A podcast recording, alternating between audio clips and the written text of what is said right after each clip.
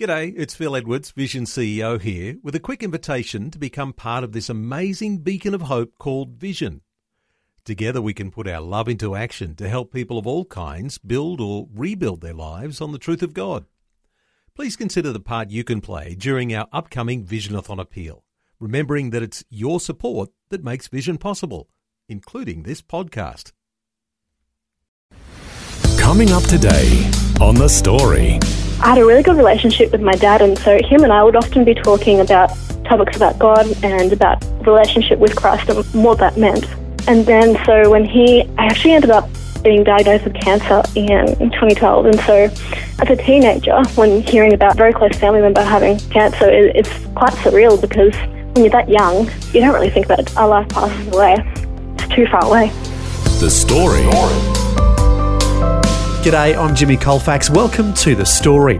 Well, Steph Taylor is only in her 20s now, but when she was only 10 years old, she knew she wanted to be a storyteller. Actually, it all began when she told a story in front of over 100 students at her school, using only two pieces of bark as her props. That was the moment she knew. Well, we're going to find out about that moment today and a whole lot more as Steph shares her story with us. And also, she'll tell us some of the stories that she's entered into a nationwide Christian writing competition. Steph is chatting with Eric Scatterbo. Steph Taylor, welcome to the program. Thanks, Eric. Good to be here. Glad to have you with us, and you're joining us from the Geelong area in Victoria. Yes, that's right. Okay, and I want to find out about this bark story. What what is that all about? yeah, that's a great story. I absolutely love telling this story because I find it a little bit fun to giggle at myself.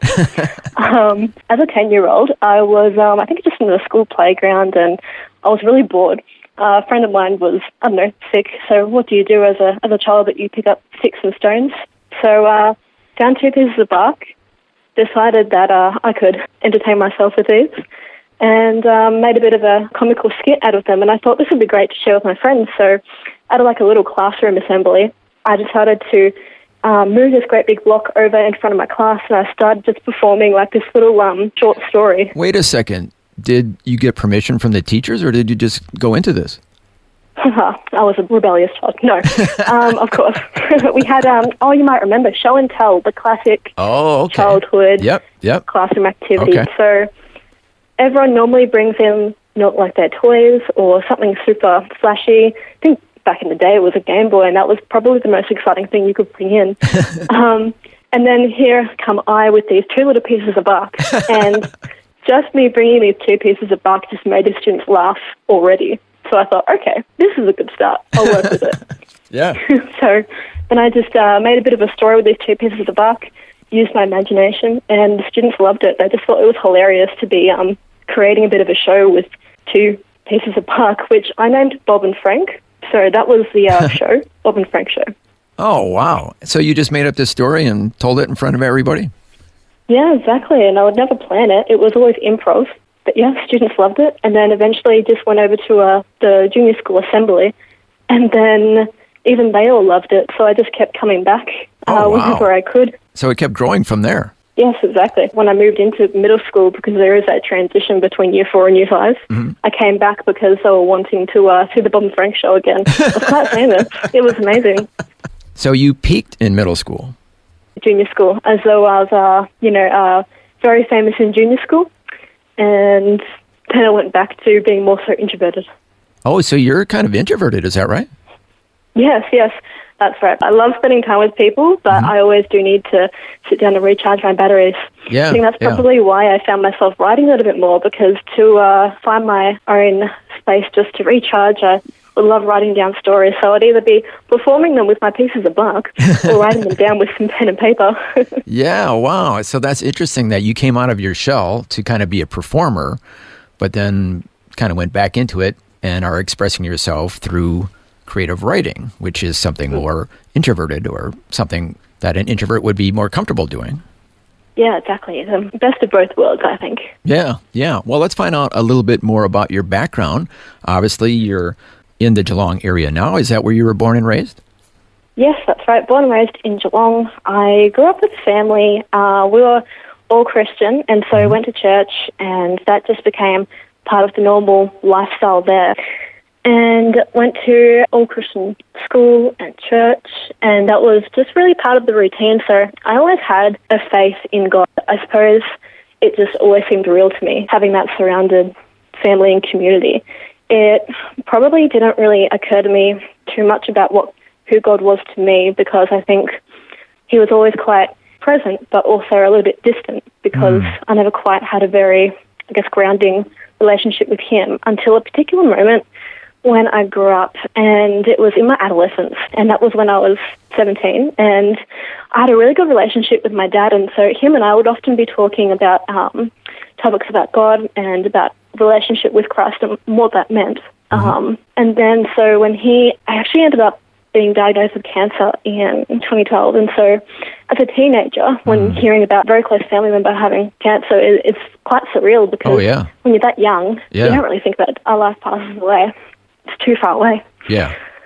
And so during that time, I really found myself leaning more so towards God because I recognized that while I have an earthly father, I also have a, a heavenly father as well. And Yeah. so my perspective between God being more distant changed to be more fatherly. And I actually grew my relationship more in Him as I started to see that uh, my earthly father, you know, our life passes away. And so I then began to lean more on Christ, which was a blessing in disguise, really, especially during the time when I started getting more sick. And so, interestingly enough, my dad was actually a very fit man, and so he was a, stonemason, and he ended up getting heart cancer of all places, Hmm. and it only ended up being a month before he ended up passing away. And I think the moment when he passed away was the most impacting for me, um, and it's the it's a moment which I wrote about in A Timeless Symphony, which is featured in the Stories of Life anthology. So you wrote a short story about the death of your father because it had such a huge impact on your life at 17 years old. And so, could you please read for us the final paragraph of that story after everything you had gone through? I mean, this was a significant moment in your life. So the moment when I was in the hospital room with my family, we were all standing around his hospital bed, and I remember the curtains were drawn because it was quite bright in there, and so he also had the all the lights turned off, and the atmosphere was just quite uh, sad. And so it was it was after school, and I remember that my recital was meant to be playing. I had my instruments off to the side. I had a guitar and clarinet. I was part of the orchestra, and then I also had a bit of a guitar piece to play. And so, I suppose to detach myself, I almost began starting um, playing some melodies in my mind as the hospital machines were ticking. And so, finding a way to find some beauty in the midst of that, because while it was quite a, a grim moment, we're also all still together, which is very mm-hmm. much a blessing Yeah. it was in the moment when I lost my dad, which was very impacting. And so I'll begin by saying that witnessing the sudden departing of a life is a sobering smack in the face. Nothing is quite as surreal as this moment. His body is still here, but he isn't. How can we say he left us when at the same time he hasn't? Stepping to the back of the room, I know he isn't here anymore. And there's no guess as to what part of him is gone. Even at 17 years old, I can see that something left my father. I just witnessed proof that there's more to us than flesh. After this witness, how could anyone deny it? His very being is gone, yet his body is still here. Some might call it his spirit or heart, but however you perceive it, the impression his absence left is profound. Life doesn't end with death. It is a timeless symphony. Wow, that that's beautiful writing and very impactful moment. What was the response that you received from people who read your short story? It was more so the telling of, of people, I suppose, because it was something which I explained then afterwards. I think in that moment it was very much a, a grim moment, and then the small piece of light at the end is it is a, a timeless symphony.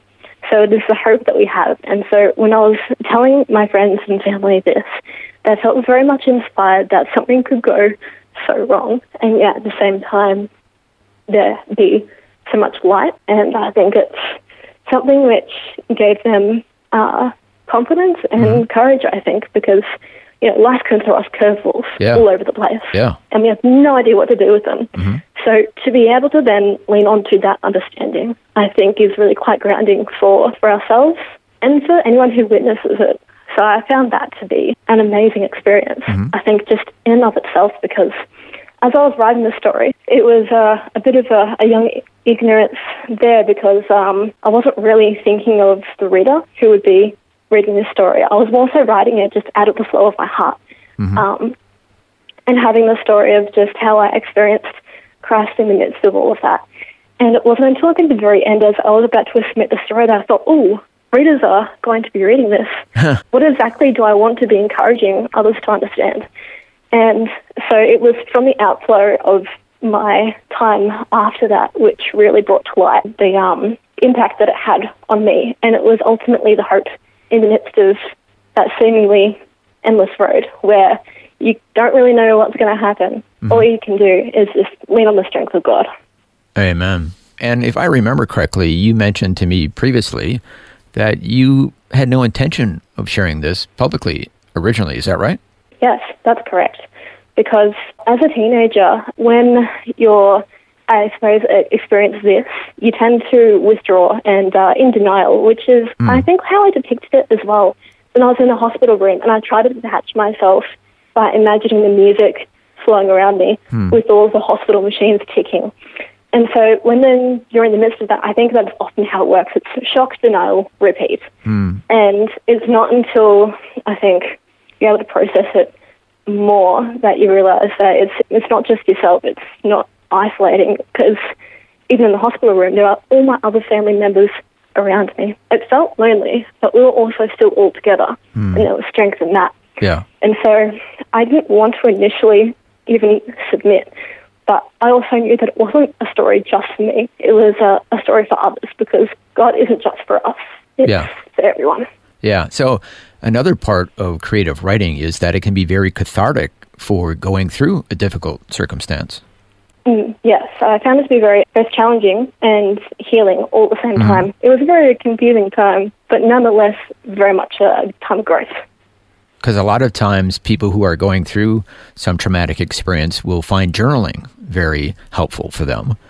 And then Mm, yes. at some point, you're like, well, maybe it will be helpful to other people to read about going through this. Is that kind of what happened to you?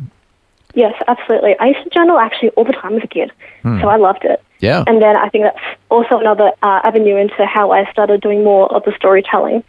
And so, yes, I suppose uh, writing is uh, the way that I, I suppose, a process life difficulties and, and reading and sharing stories.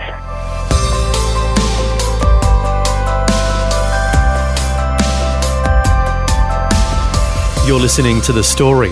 Today, Eric Scatterbo is chatting with Steph Taylor from the Geelong area in Victoria. Steph just shared with us about the moment her father died when she was only 17 years old. Steph then wrote about that experience and eventually entered it into a creative writing contest. We'll hear more of Steph's story, including more of her writing, when we return. The story. If this program has highlighted something you'd like prayer for, we'd love to pray for you. Call 1 800 Pray For Me. That's 1 800 772 936. It's a free call. Or text 0401 132 888.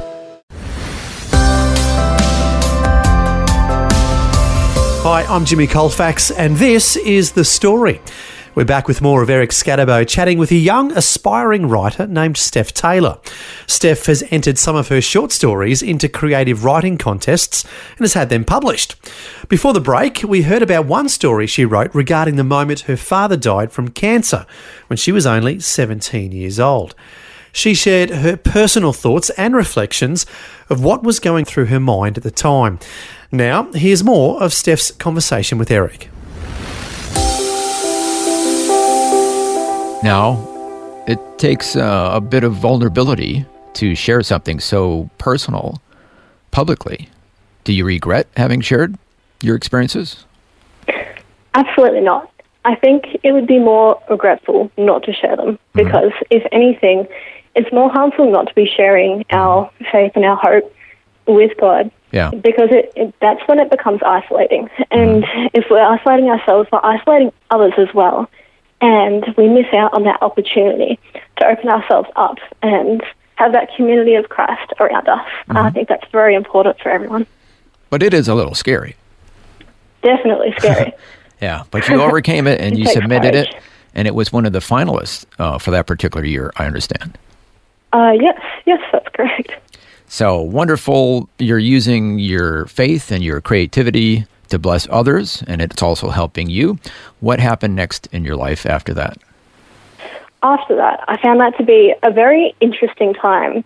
By interesting, I mean that life just changed so much and so rapidly. Mm-hmm. It was a time when I was finishing up school, I was deciding where I was going to go in life, and I was one of those students who just shrugged. I didn't know what I wanted to do. All I mm-hmm. wanted to do was be a storyteller. I didn't Huh. know how. Yeah.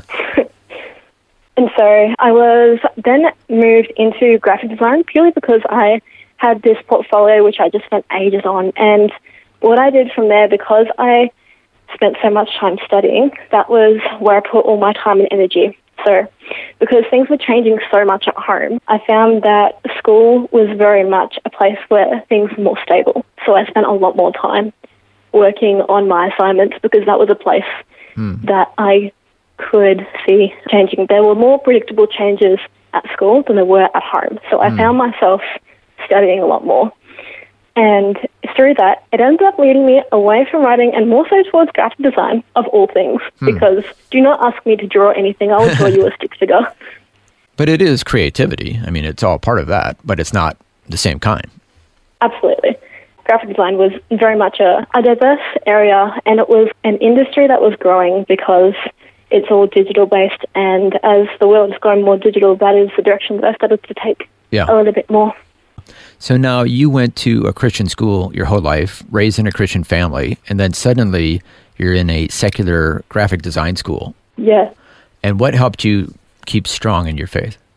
It was the understanding that God's provision has always been there for me, I think. So, after my dad passed away, I always found that there was provision, whether it was for my mother who was looking for work because she had had some part time work in finances. Mm-hmm. And it took her a while to find some work, but she still ended up finding a really good full time job, which she was able to keep for a number of years. And also, even I found some work as well so that I wouldn't have to keep asking my mother hmm. for money. So, which impacted my faith was the understanding that God is always with us mm-hmm. and He never forsakes us and He never leaves us, even though things can turn not as we expected. He is definitely always there. Mm-hmm. God has never left me. And I could see that in my everyday walk and life, whether it was landing a job that I definitely wasn't expecting to have because it was a, a surprise interview, and I went into the surprise interview with a huge chocolate stain on my shorts, and yeah, I still got the job. Oh, wow. It was amazing. Yeah. You're that good, though. oh, yeah. I must have whipped out my two pieces of art to present to them, and they just were wowed. Going back to your grade school days. So then you finished graphic design school, but what about writing? When did that come back in your life? Yeah, that's a great question. That was coming in and out because as I was growing up, I loved telling stories. And it wasn't until later in high school where I was turning them into stories. But at that same time, that was when I was also meant to be writing essays. And I didn't find writing essays all that fun, but I thought novel writing would be better. And that's still considered studying English, surely. Oh. so that's where probably I really started writing, which wasn't exactly the best timing, but it happened nonetheless. And that's probably where it sparked more of my interest. Um, I didn't truly pursue writing until, honestly enough, after university when I got my first job. And I found the time in the mornings to be able to write. And while I was working in Melbourne, I tried to get up before all the traffic, which meant getting up at 5.30 in the morning just Wow. to make sure that I had time to write. Wow, that's dedication. Thank But, you. but I mean, that's the level of your passion for expressing yourself through writing. Yes, it became um, something which was very important to me as I realized that the more stories that I told, the easier it was to create these other worlds. And then eventually you entered some of your stories into the Stories of Life Christian Writing Competition. Is that right? Yes, that's right. And another story, besides the one that you shared earlier, is about going out for a walk in nature. Is that right? Yes, that's right. Can you tell us the background behind that story? Absolutely. That one is titled A Kodak Moment, and that was when I was 15 years old and I was hiking in the Victorian Alps. This was for a U9 program where we had everything on our backs. So for 14 days, we were traveling all around the mountains and camping and hiking, and basically that was on repeat for 14 days. It was very, very character building, actually, Wow. um, especially as adolescents. In general, what impact did that experience have on you? I think I found the nature around to be very much insightful in terms of just how much we often believe that we run the world. If we're surrounded by concrete buildings and roads and lights and traffic lights, we tend to believe that we built the world. Mm-hmm. Whereas if we're out in nature, whether it's through a forest or by the river, we start to see that we didn't actually create the world. That was God. Yeah. And- yeah. And so growing up in the city, I didn't quite appreciate all of that God had created. So here you are, a city kid going out into the country for several days, and this is having a huge impact on you. So could you please read for us the final paragraph of that story called The Kodak Moment? The Kodak Moment, yep. If someone told us that the moss which glimmered along the creek from the morning dew was a fluke of atoms, I'd be more suspicious at the odds for such repetitively random beauty. The longer we spent away from the world of man made buildings, lights, roads, air conditioning, and even clocks, the more we stopped believing that we had built the world, or that the world revolved around us. We truly were just a grain of sand in the midst of a vast desert, not a collision of atoms.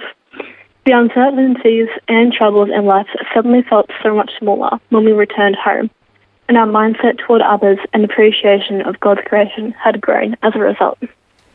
Wow. So just a, simple trip like that could have such a profound impact on you and appreciating God's creation. Absolutely. Well, thank you so much for sharing some of your creative writing today. Let's end with a Bible verse that's had a huge impact on your life. So the verse which really had a huge impact on my growth, as particularly as an adult, is in Jeremiah twenty nine eleven.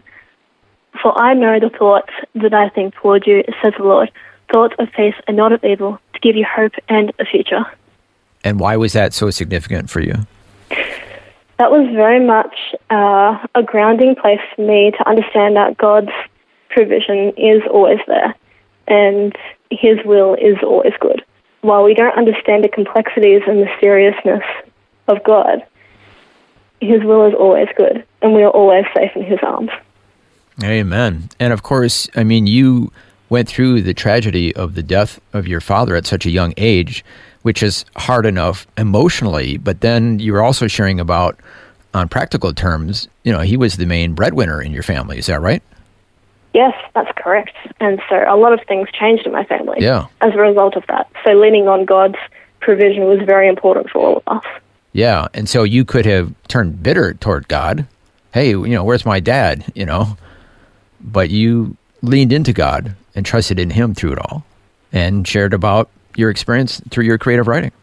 Yes, that's right. And we're a blessing to others. Thank you so much for sharing with us today.